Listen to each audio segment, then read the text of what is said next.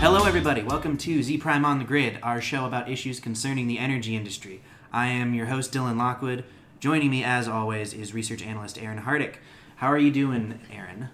I'm doing well, Dylan. We're wrapping up the year, so the rest of the team is here in Austin. I'm excited to see everyone. Yeah, we've got a real smorgasbord of Zpryme content contributors here with us today. Um, we've, we're, we're all sitting around a table. We've got uh, my friend, senior advisor Shay Fabade. How are you doing? I am doing well. Good to see everyone, as Aaron just said. Yeah, welcome, welcome back to the podcast. Um, we also have director of research programs Aaron Otan. How are you doing, Aaron? Hey Dylan, I'm doing well. I'm excited uh, that you're here in Austin and excited for my first ever podcast appearance. That is not technically correct because you were you were our first podcast guest. We just didn't upload the episode because it was to test our equipment and editing. That is true, but I think I had a made up job, etc. We talked about ice cream for like 45 minutes. Yes. It was amazing.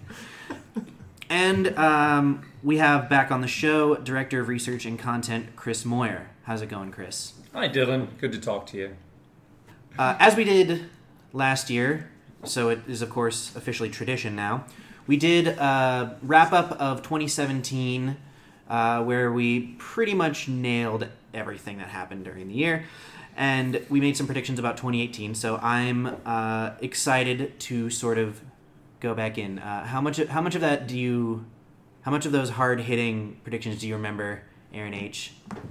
Off the top of my head, or now that I've reread the document, I, I have to admit. Don't let I- him look behind the curtain, Aaron. This is all off the cuff. It's always, I mean, of course, throughout the year, you start to focus on new things as they emerge. But some of the things that we covered in the wrap up episode last year definitely came to fruition. And you were, you are right, Dylan. We, we hit the head on the nail for a lot of these things. However, I mean, I think we were off on some, but we'll, we'll get to those. All right, well then let's dive right into it. Um, so just going back over what we talked about last year, um, one of the one of the things we- talked about was uh, grid resiliency, and we we thought that maybe microgrids are going to take we're going to become a bigger part of that resiliency uh, equation. So, uh, Chris, were we were we right that microgrids were going to take off as a result of the storms in 2017. I would say, for the most part, the, the prediction that, that microgrids would become an increasing part of the energy landscape is correct. We may have been a slight bit early on this predict- prediction. Uh, there's, there's a degree to which all of these predictions fall in the continuity of business planning. And utilities by and large, have, have started to recognize the importance of microgrids, working with some of their large C&I customers to provide different uh, energy solutions for them. And, and ultimately, it just takes time to put those into practice. Uh, Aaron and I were talking about this before uh, the start of this show, and we, we just had this conversation that, that, in fact, if you look at what was started to started to be planned in 2018, we got this prediction right on the nose. But if you look at what was built, uh, we're, a little bit we're a little bit premature. What what are your thoughts on that, Aaron? I think that's exactly right. We were uh, we were in line with the idea that microgrids will be continued uh, continuously pursued and developed within utilities. However, I don't think it really hit that mass scale because a lot of successful projects around microgrids are very particular to the individual needs of that prod project. A lot of people were toying with this idea of microgrid being kind of plug and play, uh, straight off the shelf.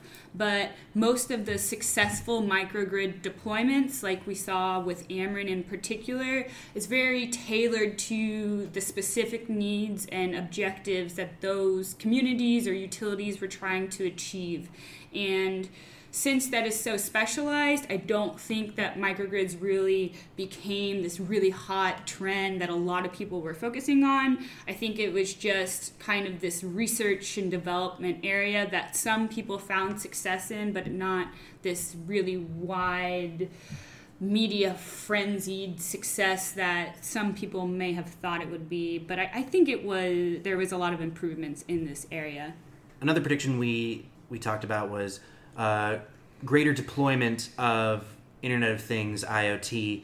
Uh, Shay, did we see a greater deployment and usage of IoT in 2018? Uh, yes, I think that would be uh, hit the nail on the head one again. Because um, interestingly, though, I'd, I'd suggest we saw more deployments on the IIoT side, on the industrial side, um, which is unsurprising considering adoption tends to start from businesses realizing there is monetary value in uh, using these things. Uh, and I believe we'll continue to see a lot more adoption as um, the convergence between DR and IoT kicks in over the next uh, few years with with more consumers starting to believe they can derive some benefits from it. Um, caveat there though is the uh, novelty factor is starting to wear wear off a little on the IoT smart home side. So, um, but yeah, the prediction was was correct for the most part. Well, I, I got a question about that. And Shay, if, if you have an answer, that's great, or anybody can, can talk about it. You, this this concept of the novelty wearing off when it comes to the smart home device is that just because we've we haven't quite crossed the chasm of widespread adoption of things like smart refrigerators, smart TVs, smart appliances throughout the, the home, and so w- w- that's still to come in in it to a degree, or is this was this just a, a, a fad that never quite caught on? Um, so, in the we actually have some research we did. We did a survey asking people um, if they had smart home devices and what. So one of the interpretations of the results from the data is um, you had few people having bought smart home appliances, but those people buying a lot of smart home appliances. So um, you have homes with five Echo Home Hub. You, you'll find people who, for the novelty, will get multiple appliances, uh, smart smart um, devices. Um, but for the broader market, there are only three buckets of of value you can get from a smart home device: comfort, convenience, or security whether we accept it or not, most people are actually just fine with their Brinks home security system right. that allows them to call someone if there's a or that triggers someone if there's a problem. Um, and the folk who would jump to the market and buy the Ring device or the Amazon security device, they've bought it. So. Uh, not saying we, we won't have more sales, not saying the, the market has plateaued or anything it's just a case of the use cases for those devices in the home. Once it's satisfied, you're not rushing out to buy anything. Juxtapose that uh, consideration with all the privacy issues we're starting to see with some of the technology we're using. Um, Facebook, which is sort of tangential, but probably knows more about every one of us than most of the companies, um, apart from maybe Google. They've admitted to further breaches um, in terms of security now. People hear that and recognize that oh, Facebook also has a an in-home smart home device. I'm not about to buy that, regardless of how cool it might be, knowing they're not handling my online security well properly. So it's it's an interesting time. The industrial side will continue to see adoption, um, operational efficiencies, uh, logistical improvements, but the home, I don't know. Yeah, this is something you've you've written about uh, from the from the home side, and I, I think your perception was that utilities have missed the opportunity to, to get in on on this wave of innovation. Yeah. I, I would argue that at this point, uh, because it has not reached mass saturation uh, and mass penetration of the marketplace, that as you say, if if a person owns a Nest, uh, they probably own the Echo and they probably own a smart TV. But if they don't own one of those devices, they don't own all of them. And so there's still the opportunity to capture another 40% of the marketplace over the next few years a good if point. programmatic solutions could be put into place in 2019 where a utility creates rebates, creates incentives a good point. to, yeah. to, to, to get into that market. Yeah, It's a, it's a, it's a. I, I will concede on that point. I think there's a, there's a chance there. That's actually what most people will talk about um, in terms of IoT today. This whole Metcalfe's law theory. The more devices we put on these networks, the more valuable they'll become. But we have to position the network to even be valuable with more devices on it in the first place and build it appropriately. Uh, so that's just where I think that's really where the IoT conversation is right now. today. Uh, one thing that I talked a little bit about last year, but didn't really get to didn't really get to delve into is this notion of energy equity, which I know that you're really uh, in, involved with. And I was pretty certain that as customer engagement became a higher priority for utilities, that this was going to be an issue that would start coming to the forefront. Is there anything that you saw over the year that would confirm that? So I got to attend an event last week, and I saw Anne Pramaggiore, the CEO of Exelon Utilities, um, give a keynote speech about her plan for the coming years and really talking about how the grid can serve as a platform um, to enable a lot of applications that will help customers. And she laid out a series of five pillars for reimagining the grid. And then as a sixth pillar, she added um, social equity, which Dylan, you and I like to talk about a lot. Um, so it was it was heartening that she mentioned it and talked about it. Um, but someone in the audience brought up that out of you know her five top pillars, it's only the sixth pillar behind there. Um, so, like I said, I think it's heartening that she mentioned it, and some other people at that event did bring up um, issues around social equity. But there's definitely a lot of room to bring it into the conversation.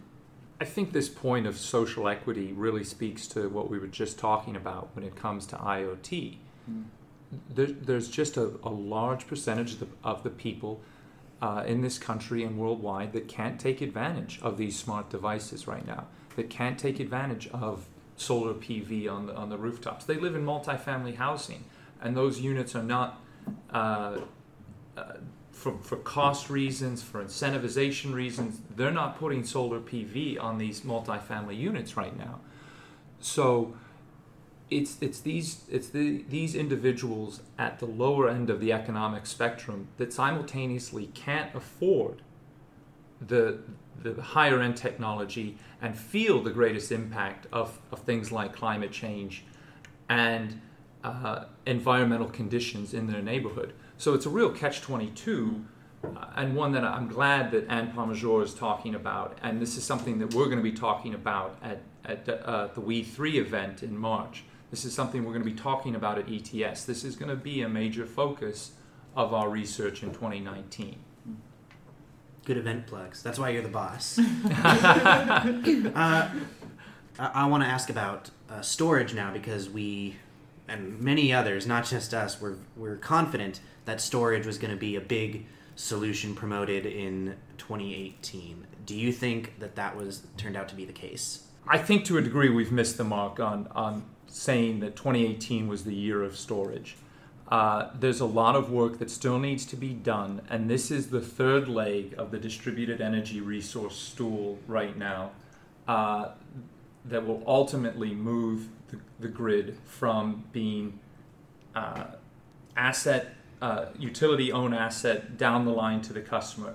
The battery storage is, is an essential piece along with, with solar PV and with wind. But until that battery storage comes to full fruition, we're not going to be able to see the, the large scale penetration right now. And so it's, it's a little bit of that the technology is not quite there, and it's a little bit of the price being too high for the, the truly high end technology. It's still coming. 2018 wasn't the year we saw uh, as, as the turning point for it, it having widespread adoption. It it was not the turning point, but we did see a lot of things put in motion this year that are going to drastically impact storage storage's impact on the grid. FERC is now allowing storage to play in national wholesale markets, and that is game changing because of how easily dispatchable storage is. It really brings this new this new um, perspective or it really it really shakes things up in the wholesale market because of storage is now going to be leverage and uh, people are going to value stack on storage more so than they can before and that's this big thing around storage. How do you get multiple value streams multiple revenue streams from one deployed battery? And opening up um, markets to allow these people to try to get more value out of these batteries is what's going to push storage into being very, very impactful on delivering electricity, um, both from the utility perspective and managing and shifting load on the distribution grid.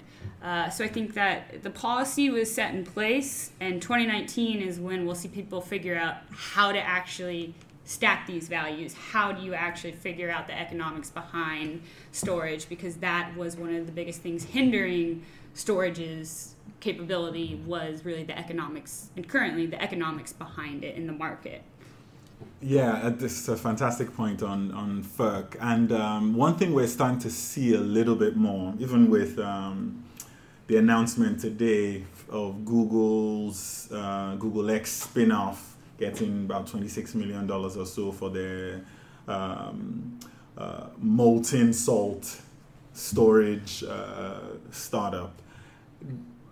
The companies doing work in this space are starting to decide you know what, we will pick one use case instead of this catch all storage uh, solution that will play along the stack, as you said. We're going to focus on frequency regulation, whatever it is that you think the most economic value can be for the storage um, system you will be bringing to the grid.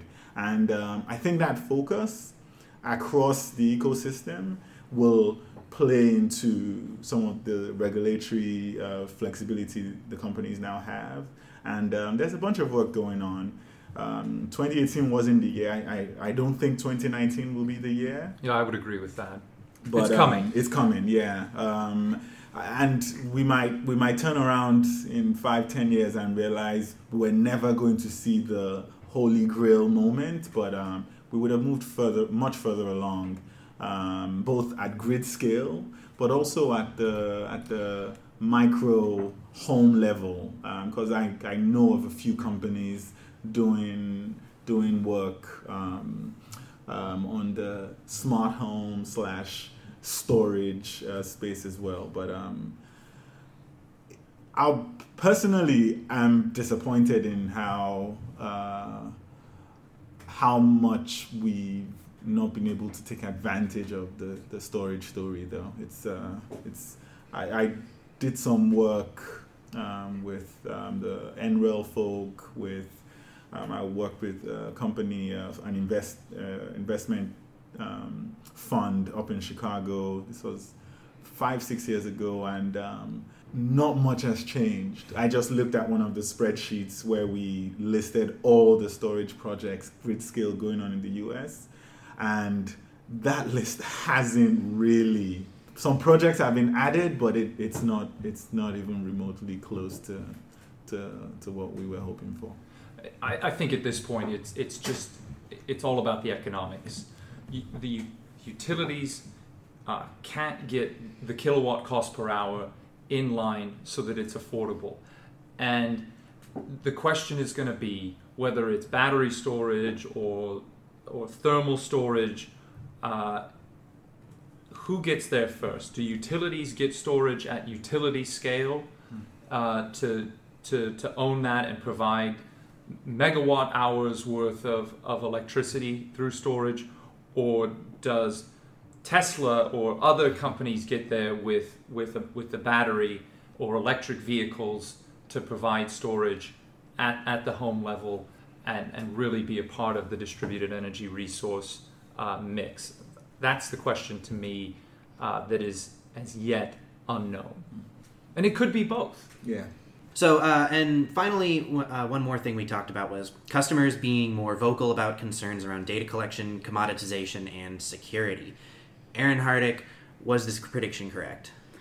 Was that a serious question? I'm. Of- I mean, of course, uh, yes. We saw, we see this in every conversation pretty much any utility has with anyone. How can anything the customer does influence? How can it influence the utility, and how can the utility respond in a meaningful way to better engage with that person? So yeah, I, I think we definitely hit the nail on the head with that one.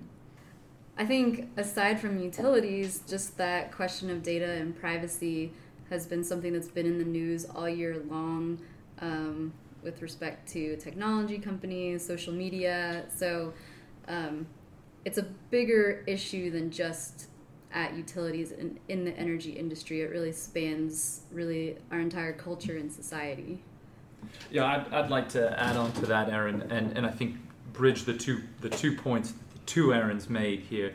And to a degree, I think that the utility industry coming out of 2018 will feel like they potentially dodged a bullet uh, when it comes to the conversations uh, around the concerns of data privacy. It's been Facebook, it's been other technologies, it's been it's been Google that has that has borne the brunt of the media's concern and the customer's concern uh, around data privacy. So that gives the utilities the runway to figure this out.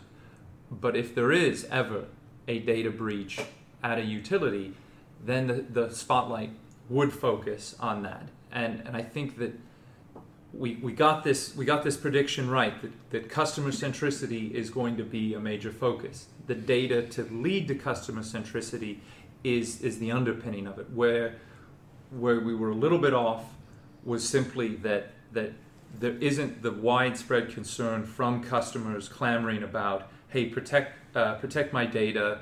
There are people that still talk about hey AMI is is secretly spying on me but there are also people out there that say the earth is flat. So but uh, that, that sort of leads into the, um, and I borrow this phrase from some other folk, um, probably leaning into the the things we expect to see a little bit here, but we're seeing now, is as much as as people are expecting a lot more. Um, uh, work from utilities, from companies around their own personal data, they're looking for more transparency from those organizations, the corporations that serve us.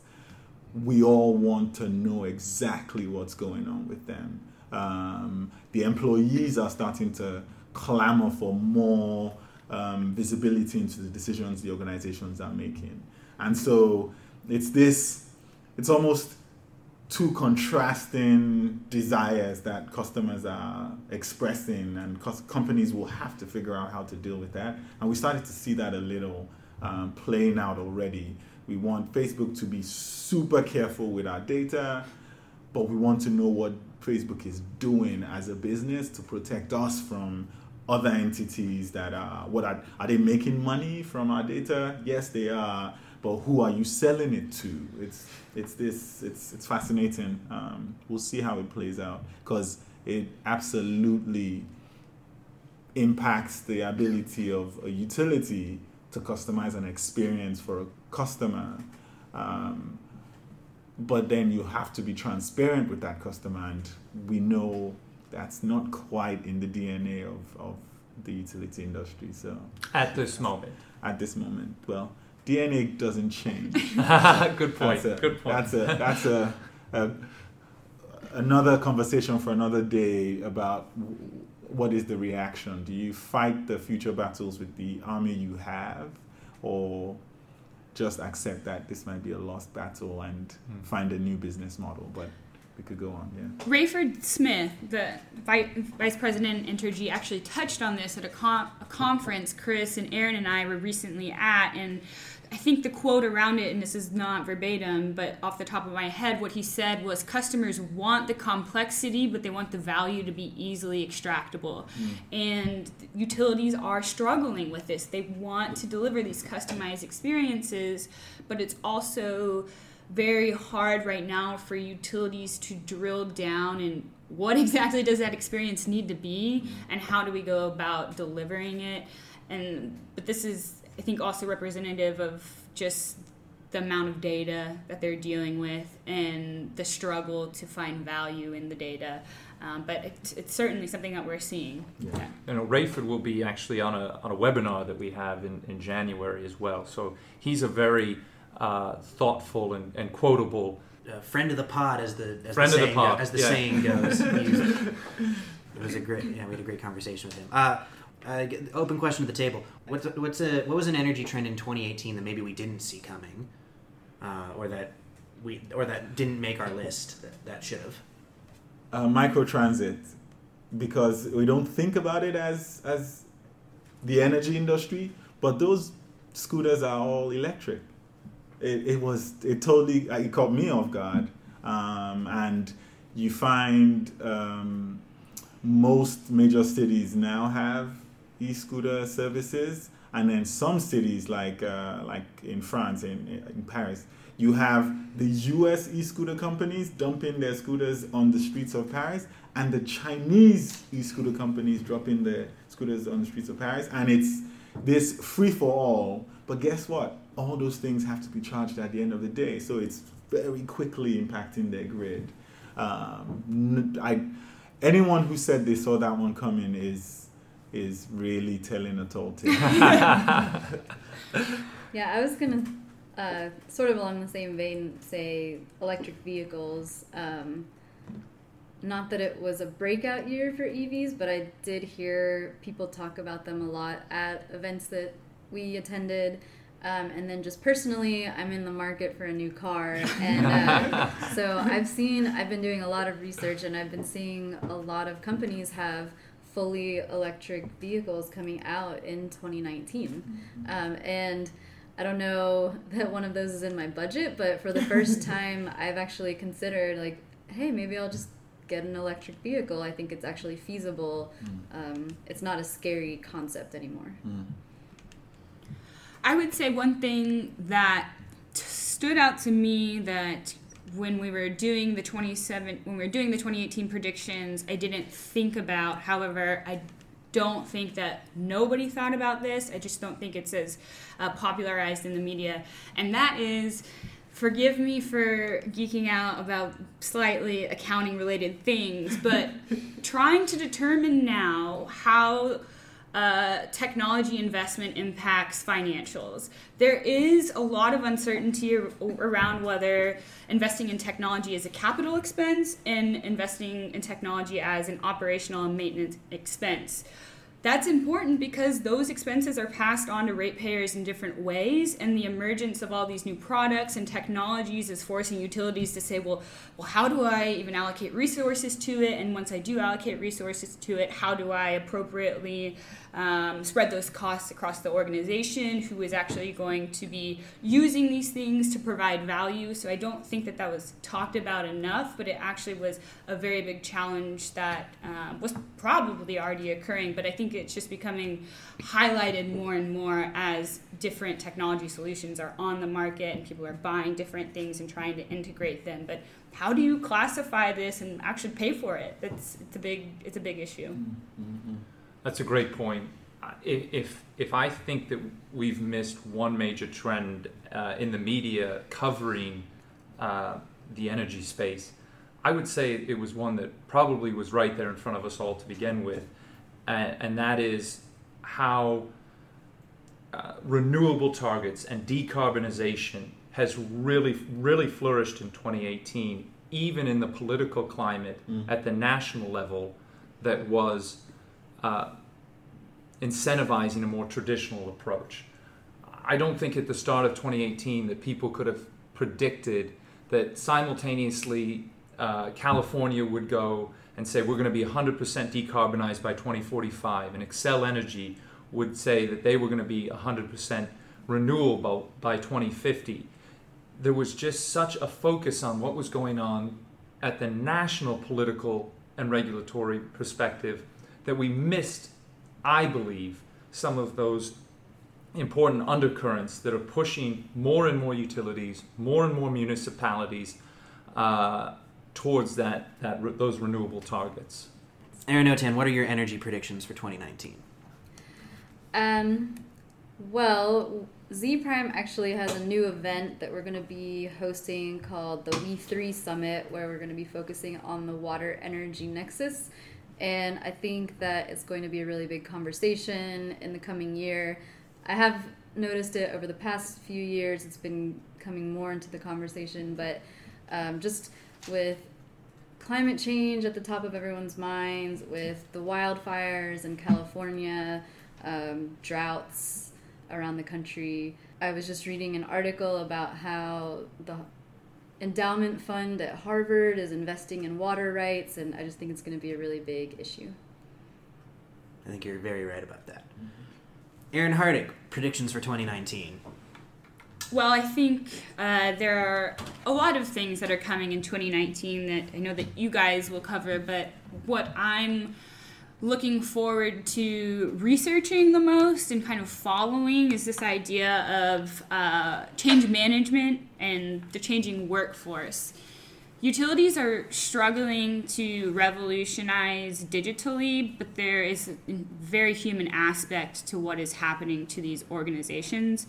Taking people on a, a digital transformation is never an easy journey, but couple that with the current workforce that is not too digitally native requires a lot of thought around how to ensure that the adoption of new technologies uh, within organizations is done in a meaningful way. A lot of utilities will start to make technology investments around digital transformation, but messing up the implementation of that technology can decrease the value of that investment by up to 60 70% because you didn't understand the way that maybe your workforce was going to interact with that technology. So, following that and seeing how utilities start to manage people in different ways and manage the interactions between technology and people is going to be very interesting. I think that there are going to be a lot of different approaches to it especially given the different services that people provide. But it's going to be an area of, uh, I think people are going to be creative in that space and trying to figure out what works and, and what doesn't work. And I think it'll be really interesting to, to watch that. Uh, Chris, uh, what's your what's your hot energy take for 2019? As I'm thinking about what the we're going to focus on, what the the industry is going to talk a lot about, I think that the biggest thing that is, that is going to continue to be dominating the conversation is building a digital grid and becoming a digital utility. I say that because I know, first of all, we're releasing a major report, uh, a really interactive infographic in early January about the digital utility uh, and maturing up the value chain of how to become that digital utility. So I know that's going to be a major topic for us, and I, and I think it's going to uh, make some waves in the in the industry. Additionally, I would also be. This is harking back to my point of what maybe we missed a little bit in 2018. This conversation of renewables. Did all of the things that occurred in 2018 uh, in California and Xcel and many other utilities accelerate the trend for the moving towards uh, 100% renewables, or was that an outlier and we'll go back to this gradual uh, move towards renewables and distributed energy resources at the pace that I think people were expecting. And if you'll allow me one more, one concept that I am really interested in, in seeing talked about more is this idea of digital resiliency. Resiliency has been the buzzword of the industry over the last two two-ish years coming out of uh, storms. What what I think is going to happen is that as cybersecurity becomes uh, a, an increasingly important topic and one where we can't prevent every single cyber attack, utilities are going to have to uh, think about resiliency both from a physical perspective but also from that digital perspective. If you can't pre- prevent the attack, how quickly can you recover and what can you mitigate uh, in those cyber attacks? I think you I think you did that just long enough for Shay to finish his cookie. so, uh, Shay, what are, what do you what, uh, where do you think the conversations are going to go in 2019? Yeah, so um, this I don't, I don't know if this is more a personal thing or a an industry wide thing, but um, I think it stems from a few conversations I've been having, and there's this recognition by the utility industry, especially the forward thinking utilities across the country, that they play within an even um, bigger system, the city, the regions they dwell in or, or do business in, and um, there are probably as much challenges as there are opportunities for utilities to start to think of themselves less as utilities, but more as platforms that enable people to live in those cities. Um, working with the city managers, the the private and public entities that serve us um, generally, and um, I think the conversation started and will continue around transportation. It's it's this it's crazy how um, the impact of microtransit has sort of jolted utilities to think there's there's something going on at the city scale that we should be a part of. Um, I think that would be a big a big conversation um, going into 2019. Or at least I hope it will be. We have a conference that will start to talk about that. Um, February 25th and 26th yes, in, in San, Antonio. Antonio. Yeah, All right, yeah, I'll yeah. be there. um, that's at the macro macro level. Um, at the micro, at the individual, I think the conversation will be about the. I think Erin touched on this, and maybe even Chris as well. But um, I hope I'm not repeating by suggesting that um, we're now so conscious of the value of our own data and how that enables companies to personalize experiences for us. But we're, as individuals now, um, struggling with, with what that exchange looks like. Unfortunately for the utility industry, the industry we dwell in, is um, we, we're behind the ball on that conversation where we're still thinking customer centricity when uh, companies have truly, truly moved to personali- personalization at the level that is um, predictive. Uh, we're not there. We don't. We don't even know how that game is played. Um, but I think We're not even at customer centricity yet. yeah, So, yeah. Truth be told, we're not. Um, so uh, I think the, the in 2019 there will be a, a lot of um, teeth gnashing about what should we do at the individual customer level because if we don't figure something out as a utility industry um, other companies will totally come in and and serve the customers. I can't remember who, who said it um, at one of these conferences that if we don't start predicting what customers want, someone else will give it to them. Shay, but you've talked about this before. We actually covered it, and you covered it in the research panel that we did at ETS Yeah. 18. And this is something that utilities are talking about. It was at a conference last week, and somebody asked a question around is it appropriate to do more segmentation around demographics of your customers? And I was sitting there thinking, isn't the big one of the biggest problems for utilities is that the traditional demographics that they look at really aren't representative of how uh, or they're not really useful in forecasting usage and demand. And this is something that you talk about. Utilities really aren't even looking at the right place. So, So true. they need to start looking at other things to understand how customers are going to interact with so them. true. Yeah, thanks so much for pointing that out because uh, it's uh, you you attend conferences that are not utility centric and customer focused, and you start to see a, a totally different way of assessing customer needs. Um, we're still stuck in the demographic mindset. It no longer applies companies in other industries that have been talking about demographics not applying for the last three, four years. We're just getting to a point of trying to use demographics to personalize. It, it won't work.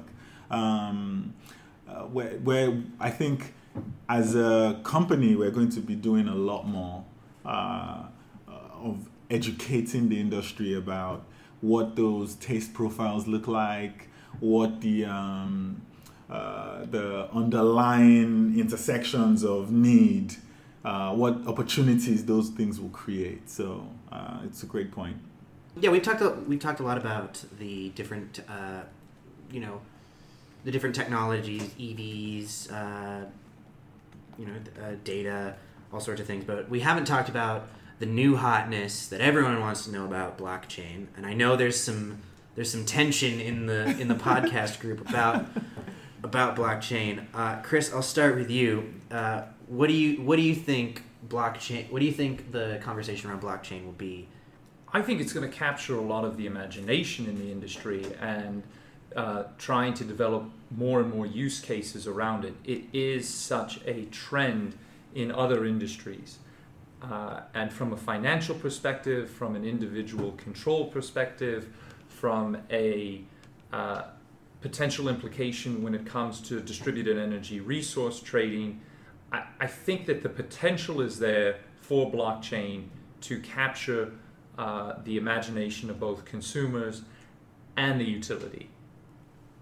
And Shay, do you feel the same way? I don't, uh, but that's the beauty of, of the team. We can we can engage in these conversations and inform each perspective. I I think blockchain is not a general purpose technology. While it's interesting, um, it is this concept of trustless i- interactions. I don't need to know who's on the other side of the transaction, but there will be no change in the terms we've set. Um, and they will have to make good on that other side of the transaction. Uh, it actually comes at a time when trust, well, trust is eroding in the general discourse, frankly. Um, and so trust is eroding in general discourse. We're trusting our technologies less, and blockchain is sort of the intersection of those two things. So I don't think the adoption will be as uh, as uh, rapid as we as as some other folk think, especially in an industry that is traditionally conservative. We are not the earliest adopters of anything, um, and to to see these headwinds and then dive into blockchain, I don't think it'll it'll it'll happen. Um, that being said, there there will be, I I, I think a, a crazy prediction. There will be some companies, and this goes into a broader conversation about how smaller companies can achieve the scale that it required. Lots a lot of money few decades and tens of thousands of employees to achieve the scale of operation and revenue and business. I do think technologies like blockchain with ai kicked in. We will see in the next few years some creatively just disruptive companies that won't need too many people will be able to manage distributed assets um, in different locations with uh, t- the interactive platforms that blockchain provides and grow big quickly. I it's a it's that convergence thing. A, a few factors are coming in, and it won't be blockchain by itself. It will play a part, um, but uh, industry wide, I don't think so. To, to that point, Shay, I, I would say that it is that we're going to see the, the first uh, innovation of, of widespread blockchain outside of the United States. Yes, It, it's Yes. going to be in sub Saharan Africa or Southeast Asia, exactly. uh, maybe even more innovative parts of Europe where, where it will, uh, or Asia, that, that Yeah. it'll come to full fruition before it ever comes to the United States. I, I have to agree. And uh, a, beautiful example of that is mobile payments. Mobile payments, um, I think I was in Kenya a few years ago, and mobile payments were like standard. You, you- you weren't thinking about it as, as disruptive. I still see people like gaze at you when you use your Apple Pay at a store. Like, oh, that is. Folk have been making payments with mobile, uh, their mobile devices for years, M-Pesa and stuff in sub-Saharan Africa. Tack on blockchain, tack on AI, whatever it is, And that renewables. leap, con- yeah, and renewables, and that leap just continues. So I agree. I um, that I, I still don't think it'll be as as massive as we hope, but we'll see. We'll see. I, I'm glad that we could find a, a degree of agreement on this. Uh, Yeah, I didn't need to bring this up for you guys to agree. Come on, get the oh, box all right, out. sorry, yeah, yeah. yeah, yeah. We um, Aaron, thoughts on blockchain? I'm kind of in the middle. I, you know, I understand the use case of blockchain from the decentralized ledger point of view, managing DERs and renewables on the grid in terms of understanding and understanding transactions, how those are occurring assigning value. assigning value, uh, extracting information that way. I don't know enough about it to completely counter Shay, but it's being researched in smaller companies and small uh, small groups within larger utilities. It's just these small innovation teams, these small separate, not silos, but kind of separate business units within utilities that are exploring this, which indicates that it's not part of the primary business objective right now. It's you go over there and just see what you can do, and if you think of something great, let us know, and we'll try it out. Yeah. And I think, yeah, that's where we are. Yeah, I think that puts a nice cap on it. Uh, I, of course, think that blockchain is going to be universal by the end of 2019. All like utility bills are going to be paid with Ethereum. uh, that's 2019. um, Shay, thank you very much for coming on again and giving us some great insights on the industry. Thanks so much. It's always so much fun hanging out with the pod. Aaron, thanks for being here today. It was good to have you on the show. Yeah, thanks for having me on my first ever podcast. Yeah, Aaron. Thanks for joining us and being on the podcast today, Chris. My pleasure, Dylan. Happy New Year, everyone. Aaron Hardick, thank you for capping another great year of uh, podcasting with me. I can't believe I know we actually did like our one year anniversary episode already, but still I can't believe it's been another year. We're sitting here doing a recap of 2018 and 2019 predictions. I can't imagine what we'll be talking about December of next year, where we are and what we look forward to. So thanks for having me back on. Yeah, I can't believe we brought back hamster wheel technology in 2019.